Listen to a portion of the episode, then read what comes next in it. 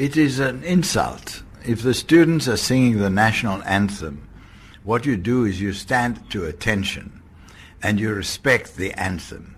This is not the time to start throwing stun grenades and all that kind of stuff. Ben Turok was born in Latvia on the Baltic Sea north of Europe on the 26th of June 1927.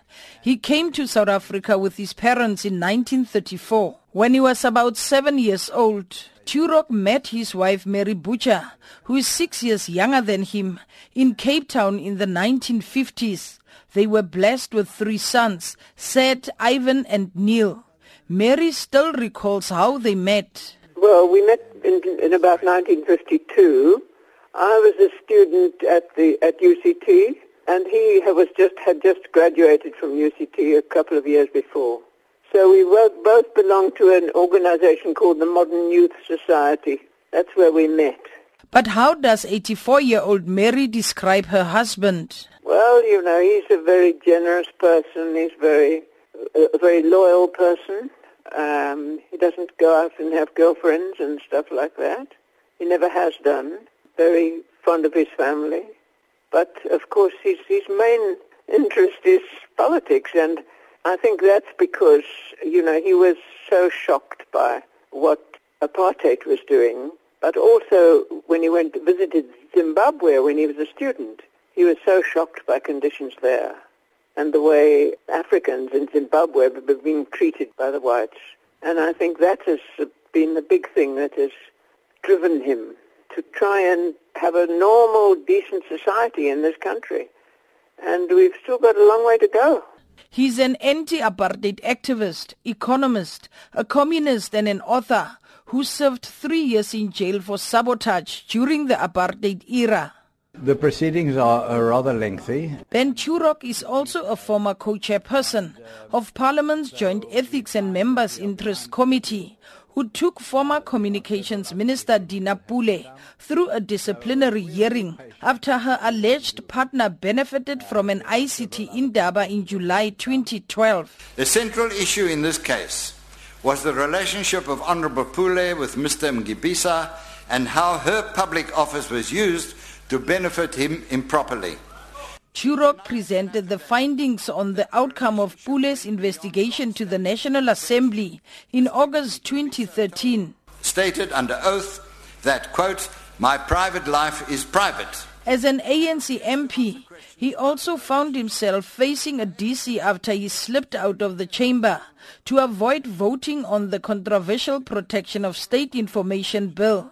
He served as an MP until 2014 and retired from Parliament in the same year. He did not return after the May 2014 elections, but he still remains politically vocal on parliamentary issues and issues of national importance. And as he turns 90 today, he already held a party on Saturday evening at Salt River, where one of his comrades, former President Kgalema Motlanthe, attended.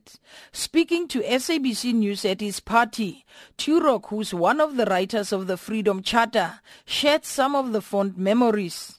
The Congress of the People, for me, was a very important landmark because I wrote the economic clause of the Freedom Charter and I spoke on the economic clause uh, at the Congress of the People. So that's a highlight because the Freedom Charter is still our policy.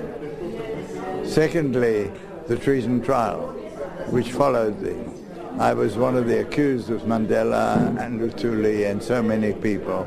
SABC News also spoke to former President Motlanthe, who was a guest at the birthday party. He expressed gratitude for having worked with Turok in various ANC structures. He's someone who's highly, highly, highly productive.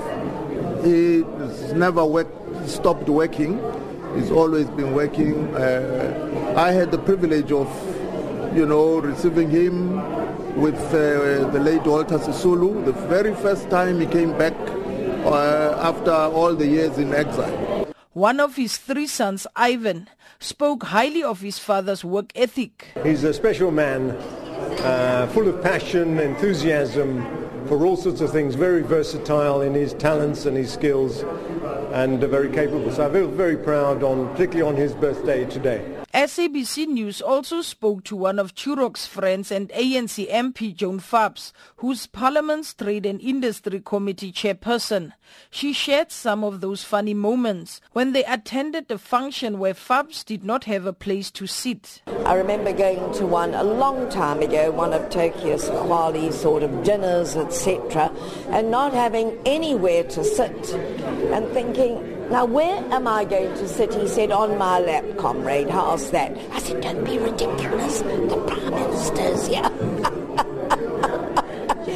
Well wishes ahead of his birthday have also come from the leader of the DA Mmusi Maimane and ANC Chief Whip Jackson Mthembu on Thursday last week, describing him in various ways. South Africans like Ben Turok have contributed to the struggle for liberation of our people.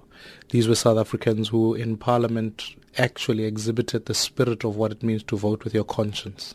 These were South Africans who knew that their allegiance to the constitution was bigger than their allegiance to their party. And so as he turns 90, I wish him many more days to come, strength, and uh, his voice will always be important in the society that we live in. And so I say to him, strength and success in this time. A wonderful leader of our movement a wonderful political educator. Some of the political educating matters that I have, even me as the chief whip of the ANC, are things that I learned from Comrade Turok.